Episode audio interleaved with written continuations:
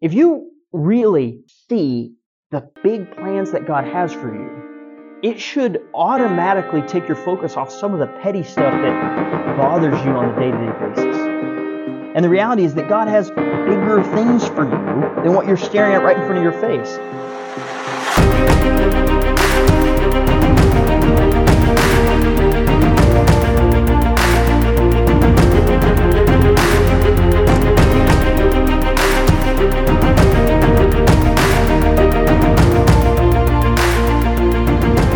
Welcome to the Reach College Podcast with your speaker, Pastor Taylor Dowd. How many of you have been to Falls Creek? How many of you went to Falls Creek as a student? How many have only been to Falls Creek as a sponsor? Only. Only. Okay, a couple of you. Okay, Grace. Okay. So, yeah, if you grew up Baptist, there's like a high probability that you went to Falls Creek at some point. Something that is always fun about Falls Creek, especially as a student, and this is why I asked if you had only gone as a sponsor. It's a little bit of a different perspective, but Falls Creek always has a little bit of drama. Amen. Yeah. And the reason it always has drama is because that's what high school kids do. They have drama. And so if you go, if you went as a student, you probably remember the drama that occurred when you were there. And if you've gone as a sponsor, uh, especially if you only went as a sponsor, you probably had like this almost shock effect of like, oh man, what is this about? Why are we, why is there so much drama, right? Part of it is not just, I mean, I think that's just like teenagers' natural habitat is drama, but beyond that, it's also like a week of not a lot of sleep, maybe not the greatest nutrition, depends on how good your cooks are. And so there's like a lot of factors that go into that, and maybe you're more prone to it or not. Uh, so this year, something happened that was interesting at Falls Creek. We had uh, a bunch of Reach sponsors. Like it was a big group of us went as sponsors. Um, it was kind of cool because then you don't feel like you're just like only hanging out with children. You're also like with your friends. So it, it was a lot of fun, right? And one of the things that happened was that the sponsors that we took, because our community has grown so much, the sponsors that we took dealt with things at their level. We've learned as a community how to deal with drama, not just drama from high school kids, but we've actually learned to deal with it at this level.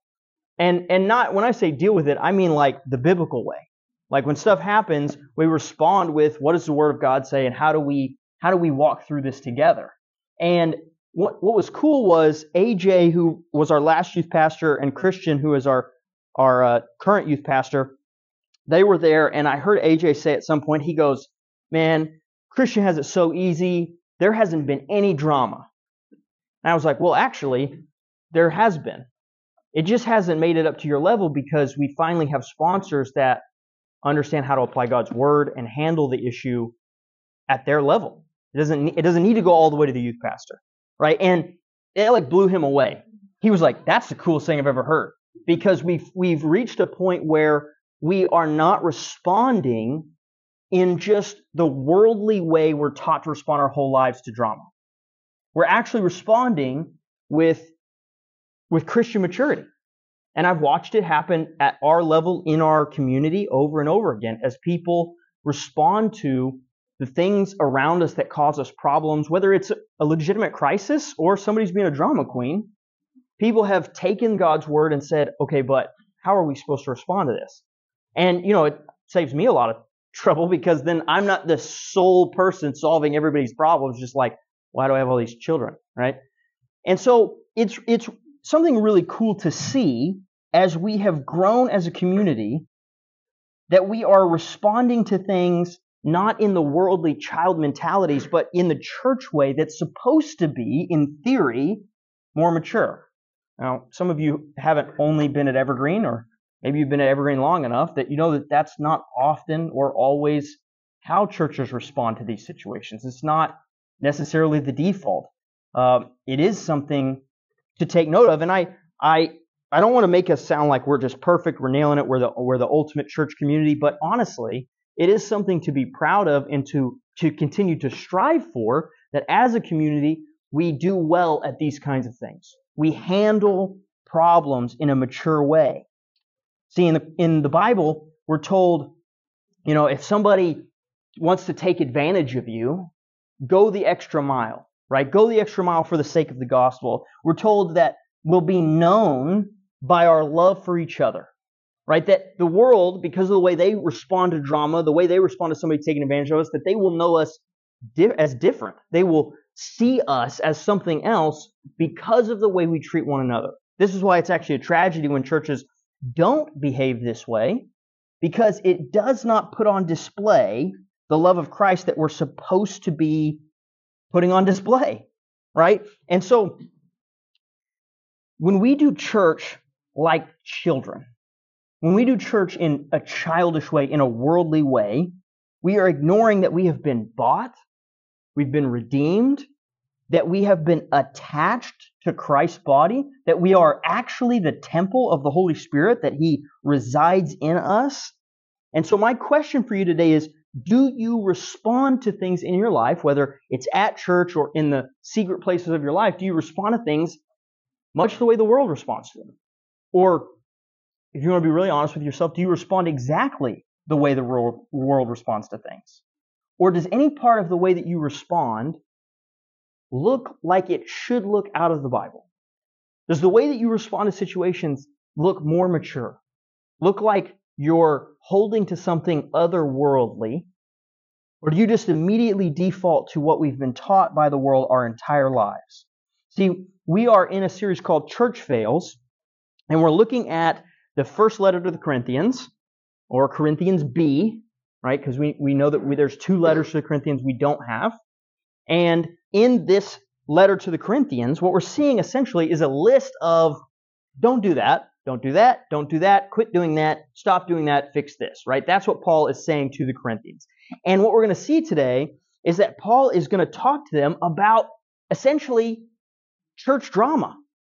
Not doing it the way, not handling church drama or church situations the way we're supposed to.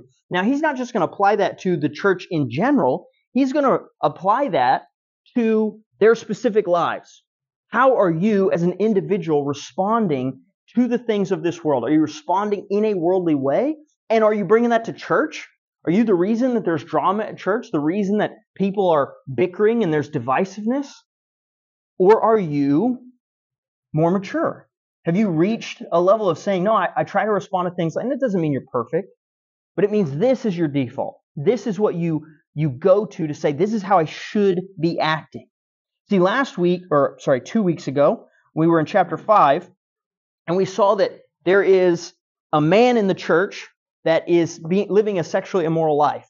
And Paul is going, I'm not even there, and I've already made the judgment that that guy has got to be, he's got to be excluded from your community. Now, what do we talk about? We talked about with church discipline is that it's not like we kick people out and we're like, don't come back. No, it's actually the point of church discipline is that we want to reconcile people to us. And so the goal is to say, um, we're going to walk this road with you where we tell you, hey, what you're doing is wrong, what you're doing is wrong, what you're doing is wrong. And if we get so far down this road, we're going to assume for your good that you're not actually a Christian. So what do we do with non-Christians? We kick them out and lock the doors. No, we try to share the gospel, right? And so there, there's this weird thing that happens in church discipline modern times is we want to go share the gospel with non-believers, but if we do church discipline on somebody, we get all the way to the point where we're just like, get out of here. That's it.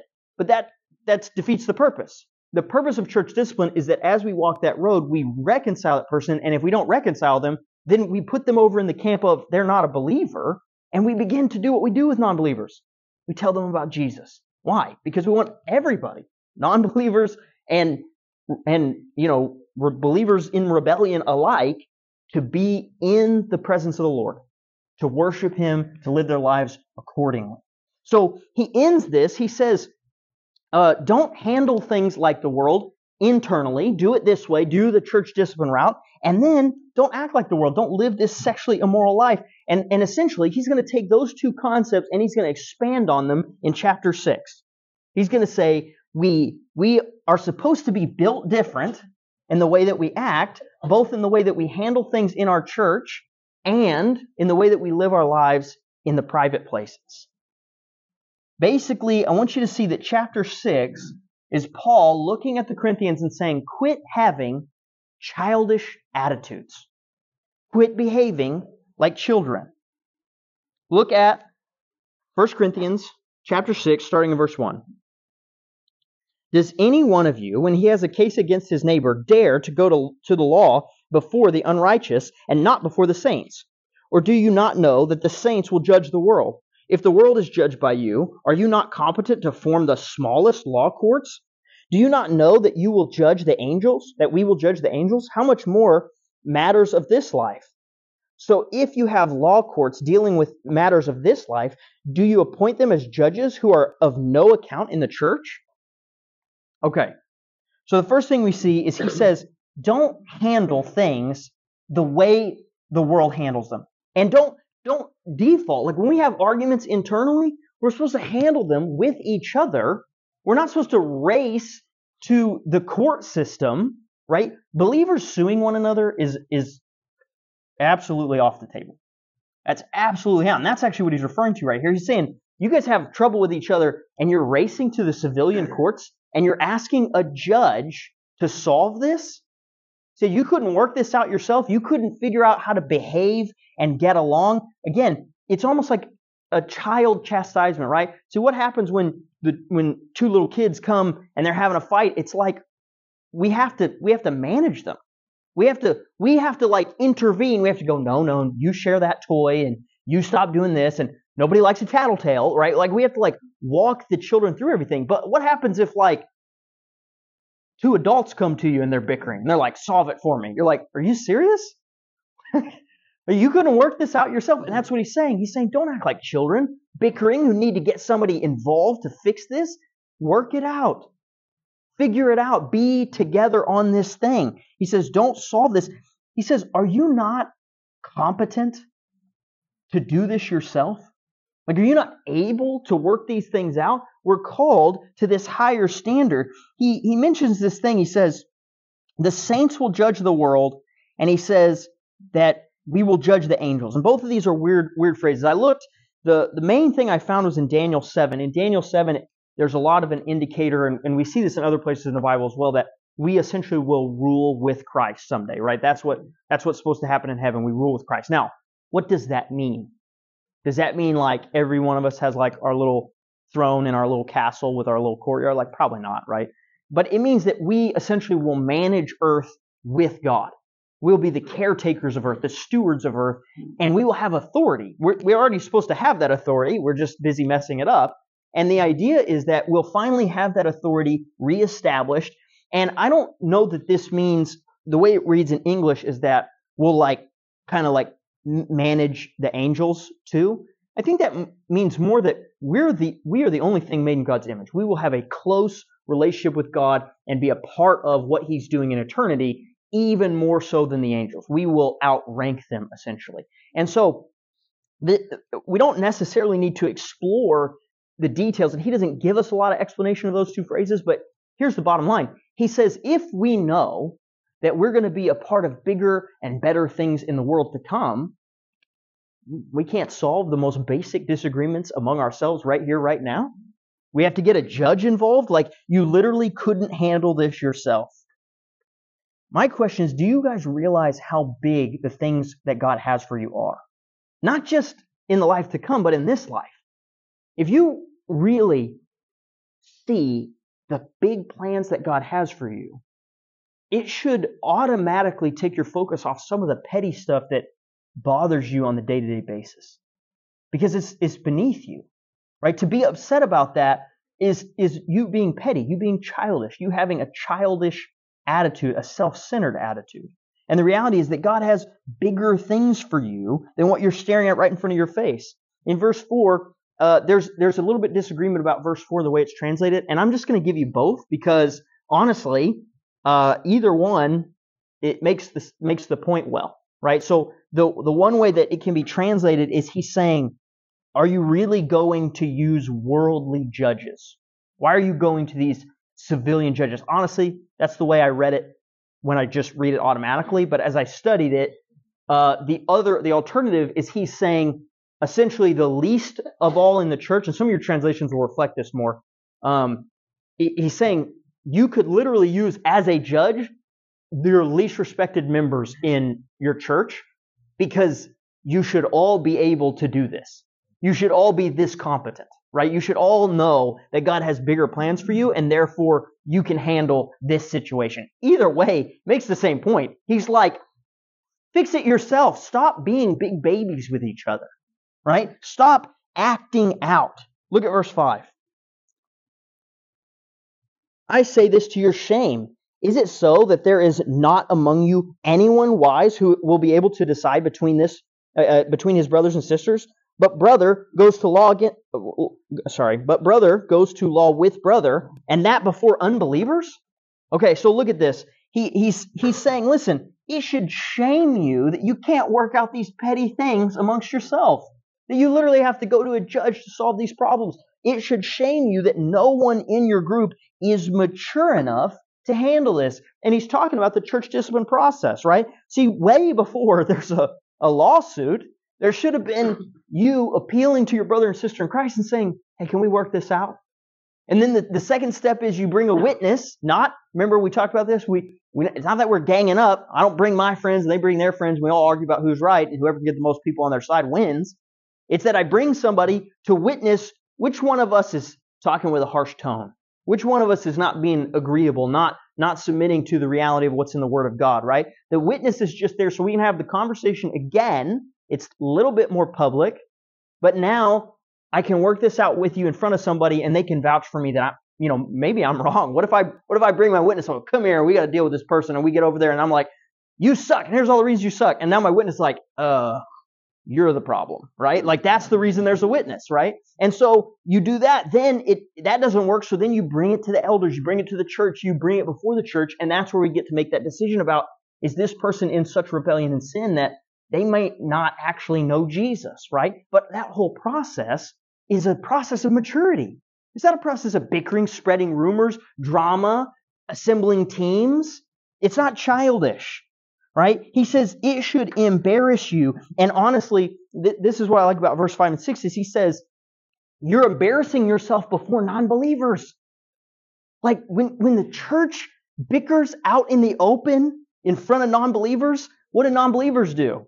They're like, yeah, see, I told you that stuff was fake. I told you that none of that could be real because they judge Jesus by the way we act. That is devastating.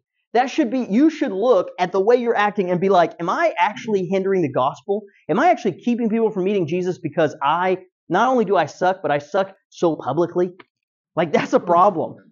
I should be fixing that, right? Now, that doesn't mean we act different in private than we act in public, but it sure as heck means what I'm working on in private, I keep from coming out in public, right? I don't want to embarrass the cause of Christ.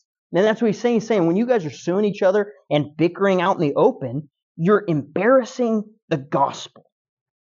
Look at verse 7. Actually, then, it is already a defeat for you that you have lawsuits with one another. Why not rather suffer the wrong? Why not rather be defrauded? On the contrary, you yourselves do wrong and defraud, and this to your brothers and sisters. He says it, it, he, this is this is basically in, encouraging or continuing this point. He says it should be embarrassing to you that you're bickering out in front of the world. As a matter of fact, it's already a loss. Let's say the lawsuit goes your way, you've already failed because you've embarrassed the gospel so badly. Right? And then I love this phrase. Listen, we have this thing that just I don't I think that there's a lot of us that in our heads we're like, man, someday if the church is persecuted, I'll stand firm. I'll be there, right? And, and in our minds, it's like that's the non-believers. And when the non-believers come for me, I'll do what God told me to do. And then we miss the part where we're not doing what God told us to do with our brothers and our sisters. Man, if you can't take the hit because you have a less mature brother or sister in Christ that maybe he's not doing something right, if you can't take that hit from them, you're not going to do it when a non-believer comes, right? And so that he's saying, look, you can't, you can't be strong in the faith and standing up and ready to be a martyr. And yet, as soon as one of your brothers and sisters steps on your toes, you're like, this is an injustice. And like now you got to freak out on them and start this whole fight. And now we're back to bickering in public and embarrassing the gospel. It doesn't work like that. If you're not training yourself to take the hit from your brothers and sisters, you're not ready to take the hit from a world that actively hates you. Because the chances are, if your brother or sister hits you, it's an accident. Usually the people that hit me in the church, they're just not mature yet. it's like I always tell you guys the thing about like, and you know, six year old walks up to me in the parking lot and swings on me. I'm not like, all right, Spartan kick, here we go. like, game on, six year old, right? No, I don't do that because it's a child, right? Like, it, it, like you don't you don't lash out at someone that's that's that that has that relationship to you, right? So the thing is that when your brother or sister in Christ hits you, you should endeavor to say, you know what? Maybe they're having a bad day. Maybe they're struggling. Maybe they're maybe they've skipped their quiet times for a week because I know when I skip my quiet times for a week, things aren't going great. Right? And if I can all of a sudden look at my brother and sister in Christ like that and go, man, I don't want to Spartan kick the six year old, then I can suffer the, the defrauding. I can suffer the pain of that hit for the sake of the gospel. Because again, what are we back to? I said at the beginning, we'll be known by our love for one another. If I love you so much I can take the hit, well, now I'm going to put on display the gospel instead of embarrassing the gospel. Right? The, the church is not a place where, because we're all brothers and sisters in Christ, we're always going to get along. It's that when we don't get along, we don't respond the way the world does. See, because when the world doesn't get along, they sue each other. We're not supposed to do that. And, and I'm using that language. He's talking about lawsuits, but it goes all the way down the chain. We're not supposed to respond the way the world responds. That means drama, gossip, like that. It, none of that. That's all out. That's not the way mature believers respond to each other. Those are childish attitudes. See, 2 Corinthians 4, 17, 18 is one of my, it, it literally is my favorite verse in the Bible. It's our, our, now I'm going to blank on it as soon as I start, start to quote it. It's our absolute, uh, sorry, our suffering is producing for us an absolutely eternal weight of glory so that we do not focus on what is seen, but on what is unseen. For what is seen is temporary, but what is unseen is eternal. Right? So what is that talking about? My focus is not on here and now. You hit me, and I go, you know what? I got to suffer a little bit now because I'm producing an absolutely incomparable eternal weight of glory. And, and, and I'm focused on the eternal things. I'm not focused on right here, right now. If I'm focused on right here, right now, I'm going to respond the way the world responds because this is all I got. You can't step on my toes here because that's it. That's what I, this is my, my bubble, right? But if I know I've got so much more coming, this isn't a big deal and I don't have to freak out about it. And then he makes it even worse. In verse 8, he says, Not only are you not willing to suffer the offense, sometimes you're the offender. Sometimes you're the one going after them, causing the wrong, causing the drama, being the jerk. Right? Man, we're real careful with who we pick to go with us as a witness when we're trying to do the church discipline process. Because I don't want to take somebody along to have the conversation and then find out I'm the one in the wrong get called out. But man, we should be willing to be more concerned with being right with each other than being right over each other. I want to find right and I want us to both stand there. Even if you were the one already standing there and I wasn't. I want to be right with you. See, childish attitudes become childish actions. So when we practice this selfish drama, when we worry about ourselves being hurt, we will begin to act in childish ways towards one another. Those childish actions are what embarrass the gospel. When you, if you have, I've got some nephews and nieces, and and if you've ever been around young kids, one thing you'll realize is children do not have impulse control. They don't, right? Now, the problem is some of us don't learn it. And then we're adults that don't have impulse control, right? And that's a real problem because what do, what do children do? They act on every urge they have. That's why we have parents because parents are constantly trying to box their kids in. Like, mm, nope, don't, don't, don't do that. That's stupid. Nope, don't go that way, right? And it gets worse when you get to like your teenage years because all of a sudden you don't have any impulse control yet, but you're an adult in your own eyes.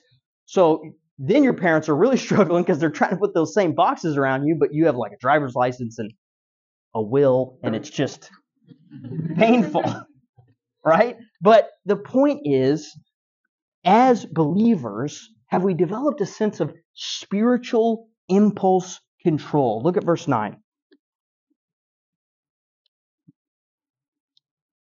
Or do you not know that the unrighteous will not inherit the kingdom of God?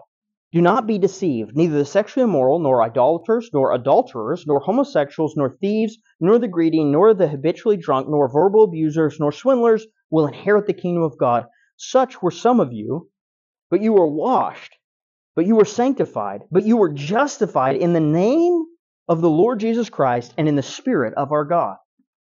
So look at this list.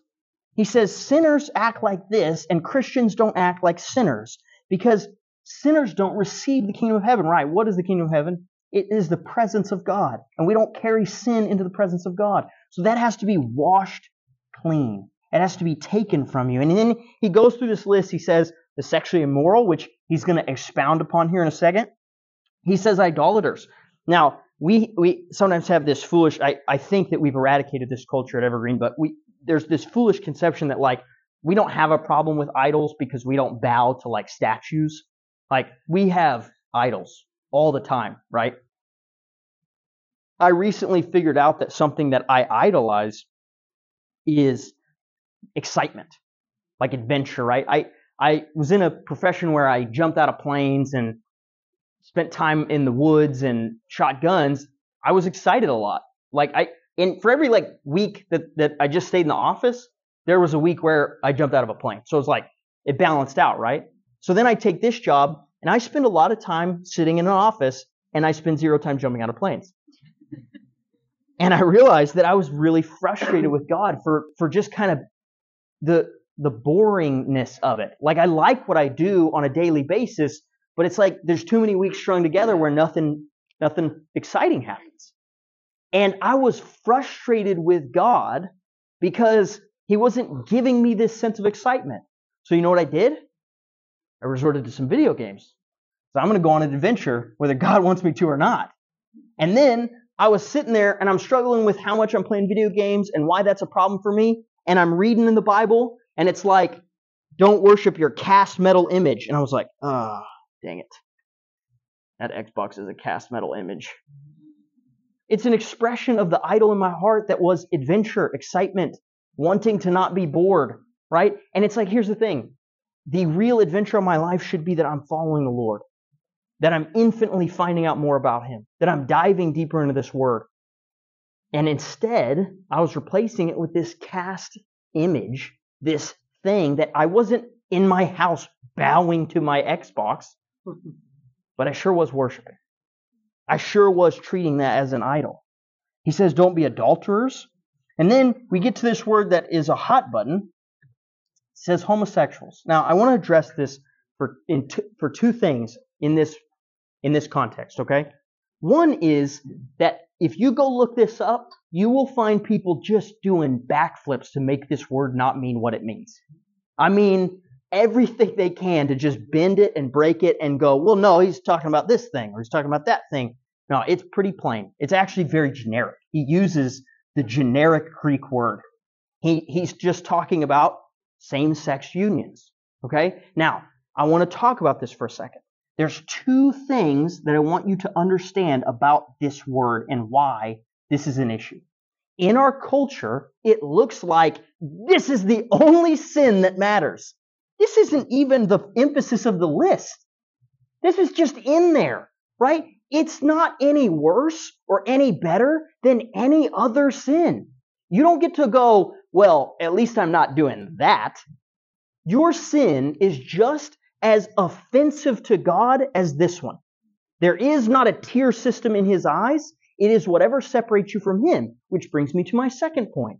Why is this bad? It's not bad because you're especially evil if this is the sin you struggle with, right? It's not that I get to go, well, you know, my sin is just taking cookies from the cookie jar. Your sin is gross, right? That's not the way this works, right? And here's the reality. Your sin is always the sin that's not gross. Everyone else doesn't get your problem and they think theirs isn't gross, right? Everybody's sin is okay with them because we've all justified it. We've all made it okay. The reality is this is not evil because this is an extra evil action. It's evil because it steals you from God's presence. The same way that all sin does. And I'm not attacking you for struggling with this sin. I'm attacking you for your benefit of saying, I don't want you to do anything that steals you from the Lord's presence. I don't want you to wander from the one thing that will fill you up and build you up and actually feed your soul. That's what I don't want. So we can't take this passage and beat people over the head who struggle with it. We shouldn't. But we also can't wish it away because it steals us from the Lord's presence. And I want desperately for you to avoid every sin on this list because I know that the only thing that will truly feed your soul and fill you up is the Lord. That's all there is. So this is not something we go out of our way to be judgmental of. It just fits into the long slew of things that are dangerous for us. I don't want you to run with a steak knife, and I don't want you to run with scissors. Either one is going to hurt you. It doesn't matter, right? So then he says, don't be thieves, don't be greedy. Now, I, am going to pause on that one again for a second. Uh, you should examine in your life if your Christianity has been poisoned with the lie that the American dream is somewhere involved in that. Okay, because we grow up in a society where we expect because we're Christians, God's just to rain blessings on our head. And, and honestly, and I say this all the time, but if you think that's the case, you actually have ignored a lot in the Bible.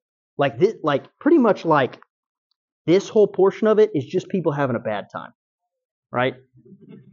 just, just people having a real bad time. So if you think that God's just going to rain blessings on you, read, read really the first half. Okay? He says, don't be drunk, right? Don't be habitually drunk. Don't be a partier. Don't be in the frivolous lifestyle that carries you away. He says, don't be um, uh, a verbal abuser. Are you mean?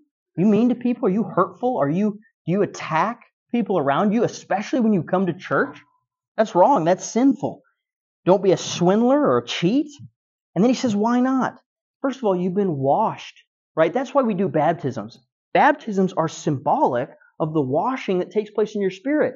You've been cleansed of all of these sins. You're forgiven of them, so quit acting in them.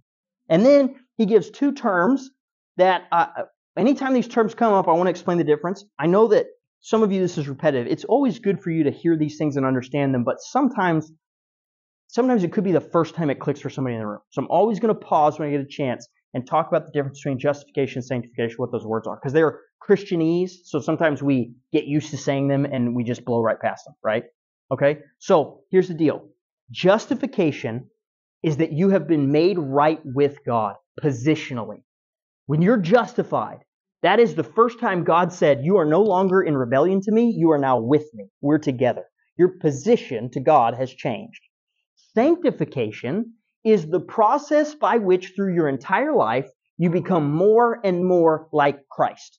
See, if you're being sanctified, you should be progressively looking more like Christ the more and more you dive into this word, the more you go to church, the more that you learn who Christ is. Okay? Now here's the thing.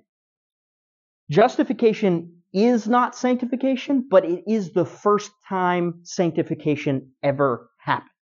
The reason I say that is because how do we know that we've been justified? How do we know that our position has been changed? Because we experience sanctification happening over and over and over again in our life. They are experientially the same thing. This is a lot of times uh, what people will struggle with. I have struggled with this. Is that you get saved, you get justified, you are completely apathetic and childish in your in your Christian maturity, for long enough that then when you finally get serious about following Jesus, you have a sanctification moment where you experience the gospel and you grow more Christ like and you think, I must have just gotten saved. Maybe you did, maybe you didn't. It's really not the point. The point is, wherever it happened, you should experience growing closer to Christ over and over and over again. And the vehicle for that growth is always the same thing. It is the gospel. Okay, it will never be anything else. It will always be the gospel. And it, I'm really careful with this because this is the age where if you don't get this, something concretes in your brain where you're like in your 40s going, I'm on to Christianity 2.0. Like, nope, missed it. There is no Christianity 2.0. There's not the advanced course. It is the gospel over and over and over again. That's it. That's all it is, and that will, that's all it will ever be. He says that you have been sanctified, you have been justified in the Lord Jesus Christ, through the Lord Jesus Christ, and with the Holy Spirit, right? And this is important because he's talking about behavior. Jesus' work on the cross is what justifies us, what sanctifies us. That action in our growth with the Holy Spirit for our entire lives. See, in our relationship with the Holy Spirit that we've been given, we will see what Christ did on the cross being played out in our lives over and over and over again. That's why he mentions both Jesus and the Holy Spirit right here. He says we can't behave like we used to behave in all these evil ways because we're growing with the Spirit. We have this companion. We have the Spirit with us and he's changing us. He's growing us. He's sanctifying us. The things that you act on, they will become attachments for you. They will become the things that you can't get away from.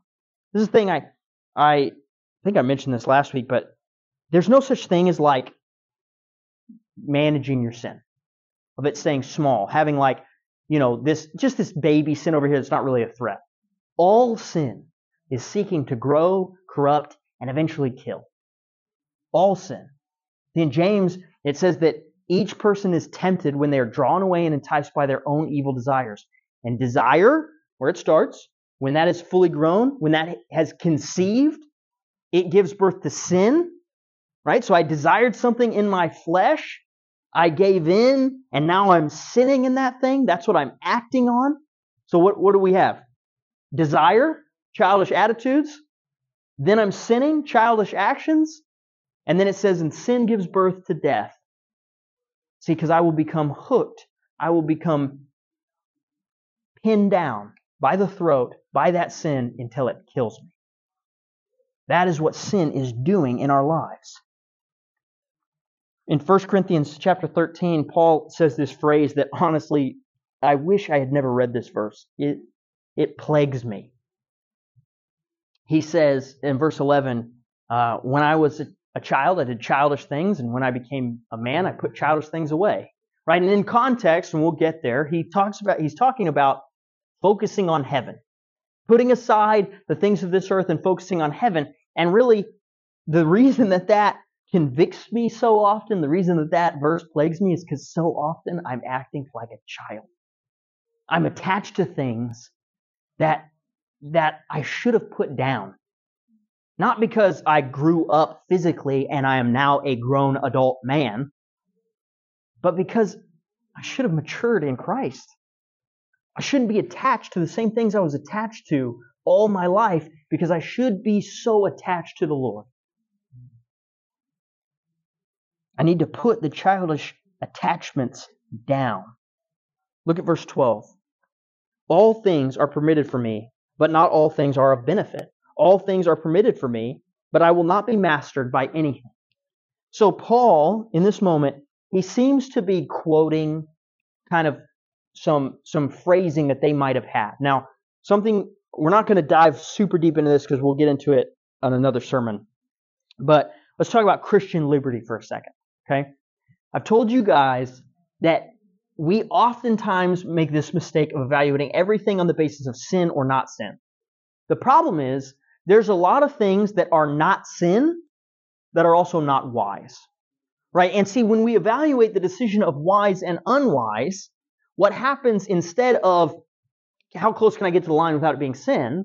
What happens is wise makes me steer away from sin, and unwise makes me steer towards sin. And I've always told you guys if you will focus on the wise, unwise decision, then when you make the wise decision, you will save yourself a lot of trouble.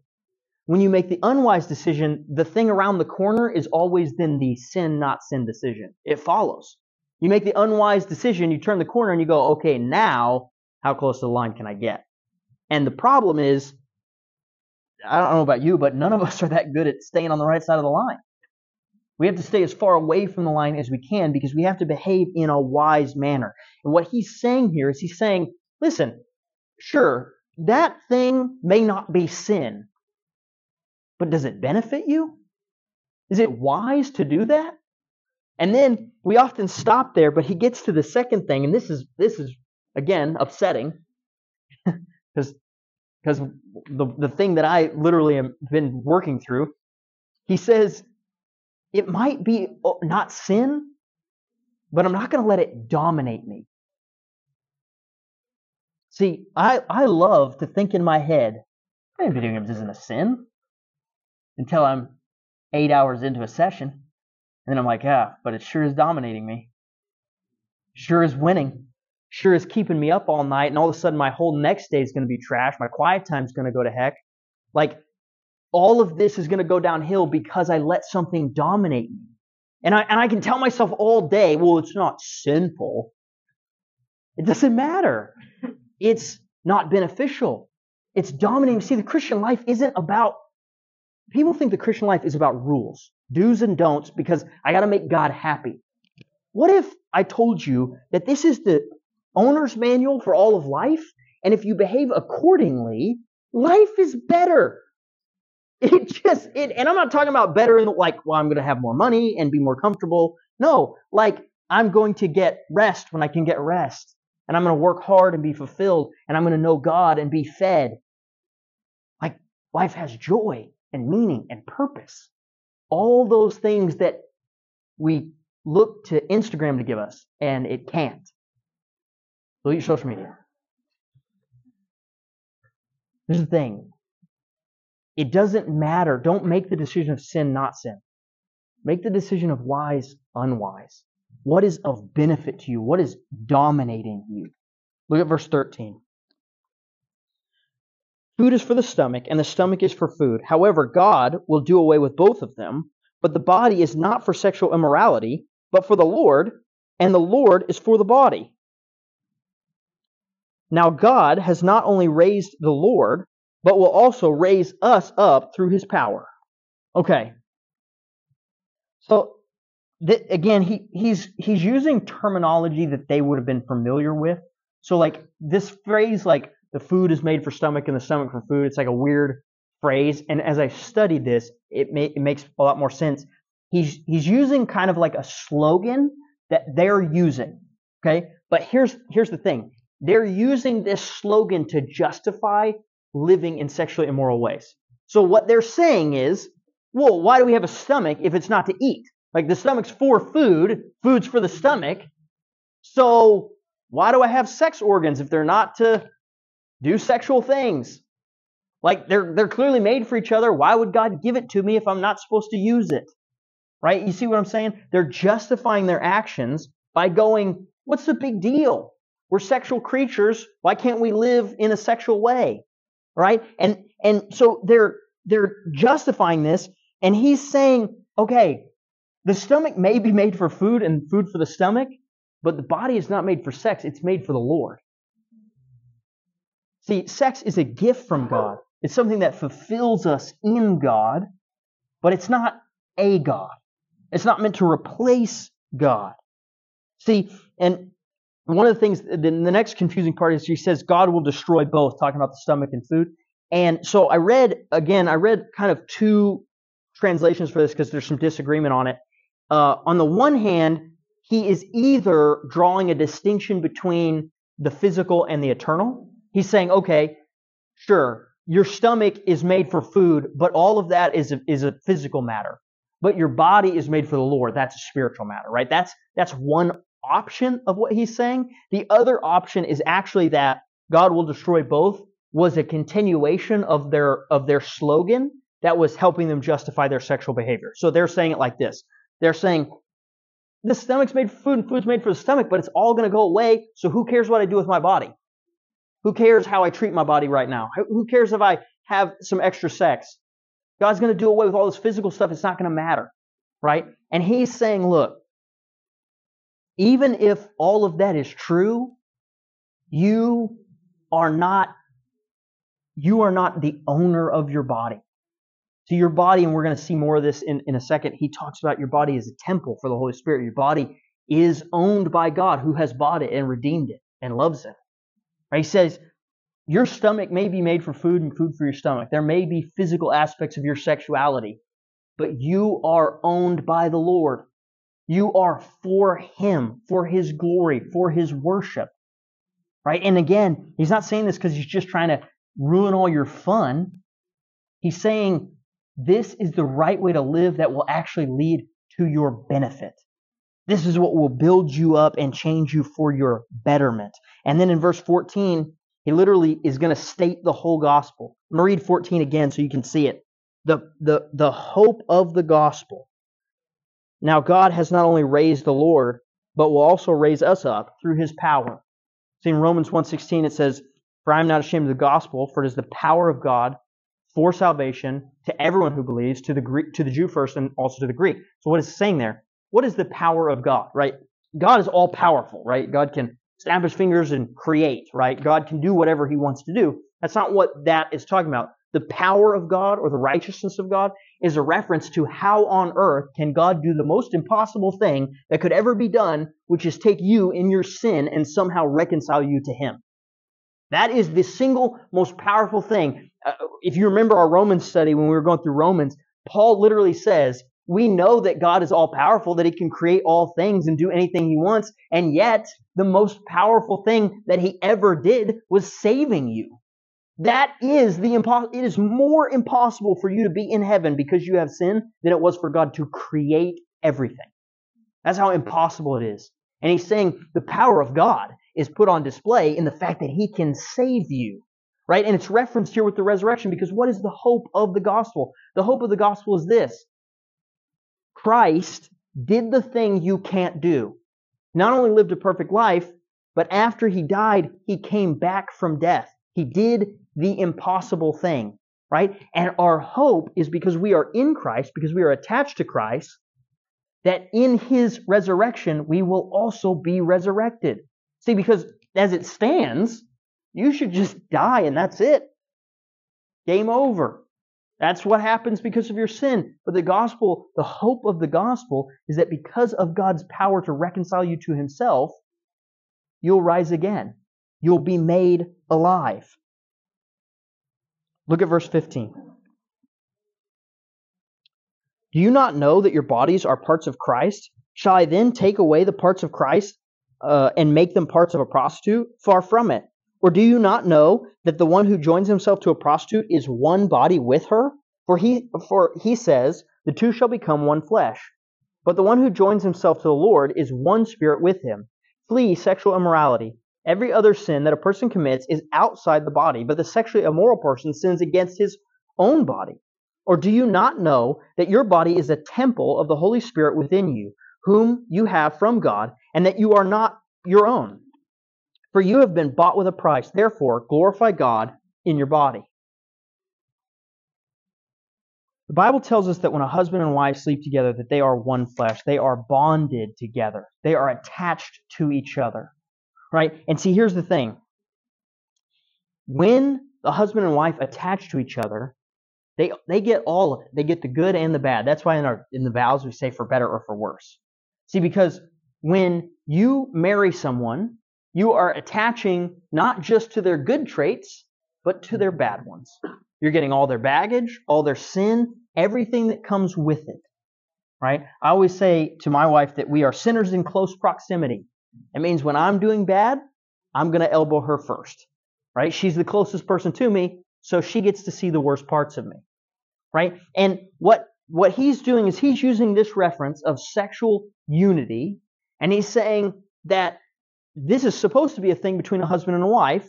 It's also supposed to represent the church to God, to Christ, right? That they're supposed to be that close, attached to each other, right? Because that's what the hope of the gospel is in, that we're attached to Christ. But here's what's happening. When you live a sexually immoral life, you are attaching Christ, who you're supposed to be attached to, to these evil behaviors. You're now bringing all of this baggage, all of this sin into your relationship with Jesus. That should make you sad. And, and honestly, if you think about it in context of a marriage, it makes sense and it should make you sad. When you think about being married and bringing with you that that baggage. Now, I don't I don't want to beat anybody up. It's not about being perfect. It's not that you've never sinned before. Um, but it's it's different to say, yeah, I've, I have this past, I have these things I've dealt with. That's different than saying No, that's part of my marriage right now. That's something I'm living in. That's something I'm currently bringing along for the ride. Right? That's that's not elbowing each other on accident. That's giving the people's elbow when they're not ready for it. Right? That is a different kind of problem. And and here's the thing you got to see. Corinth is an especially sexually immoral place. There's a correlation here to our current society. And here's the thing. In Corinth, prostitutes would have been a temple thing. It would have been a pagan worship act. So if you were being sexually immoral in Corinth, you were actively worshiping a false god. We are literally doing that in our culture. Like we don't attach it as religiously. We're not like, no, you have to go to the temple and that's where you like look at pornography. No, we're actually just worshiping the sex itself. It's the same exact thing. We are worshiping an idol that we think is going to fulfill us sexual gratification, and we are putting that in the place of God. Verse 16 and verse 18 together, there's this indication that somehow sexual immorality is the worst sin. I, struggle to um, explain the passage of it being the, the sin that's within the body because, um, you know, we have, there's some wild drugs out there, right? Like there's some stuff that, that is, that will kill your body. Okay. So it's hard for me to necessarily walk through that. Here's what I know. This is certainly the most universal idol in the world, in, in human history. It is certainly the thing that all of human history has struggled with the most drastically forever, right? And it is definitely the idol that our culture is currently grappling with. To what extent will we allow ourselves as a culture and as a society to worship this above God, right? And so we see that, and, and in 2 Corinthians 5:17, it says, "Therefore, if anyone is in Christ, this person is a new creation. The old things passed away; behold, new things have come." See, you've been washed, you've been justified, you've been sanctified. The question is, are you still having these childish desires and attitudes? Are you still having these childish actions and sins? Are you attaching yourself to the things of the world?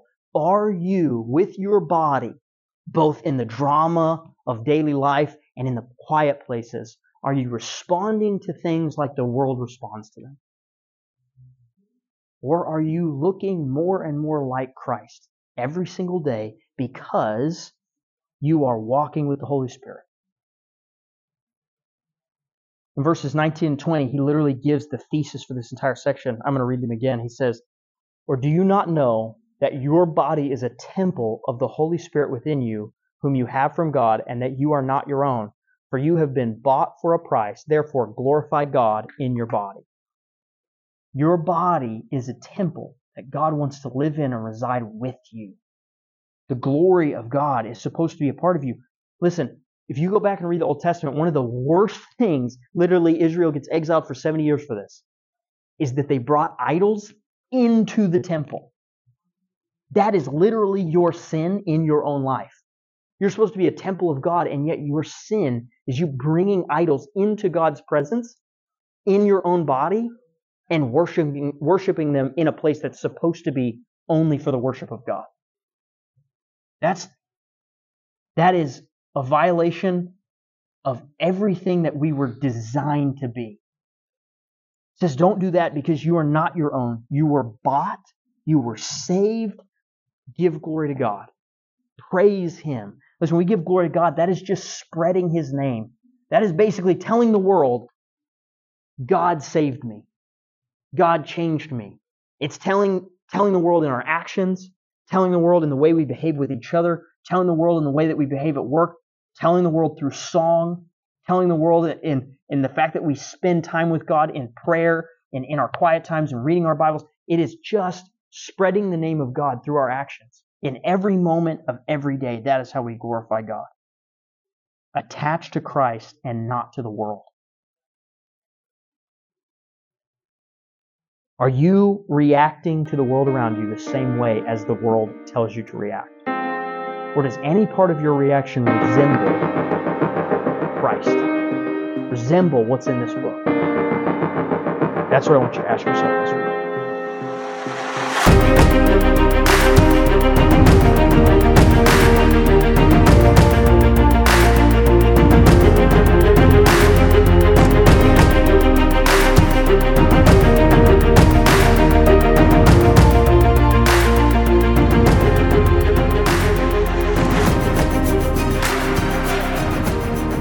Guys, this is Philip Jackson, pastor of young adults at Evergreen Baptist Church. I want to invite you to come to Reach. We meet every Tuesday night at 7 p.m. at Evergreen Church in South Tulsa, just east of Mingo on 111th Street. The mission of Reach Tulsa is to cultivate a young adult community that's defined by real transformation and the sincere pursuit of a godly life through training in biblical disciplines, personal development, and intentionally transitioning into independence as mature members of the body of Christ. If you enjoyed this episode, please be sure to like and subscribe to our content. We're available on Spotify, Apple Podcasts, and wherever you find your favorite podcasts. Reach Young Adult Ministry is a part of Evergreen Baptist Church in Tulsa, Oklahoma. For more information and additional lessons, please visit our website, evergreenbc.org.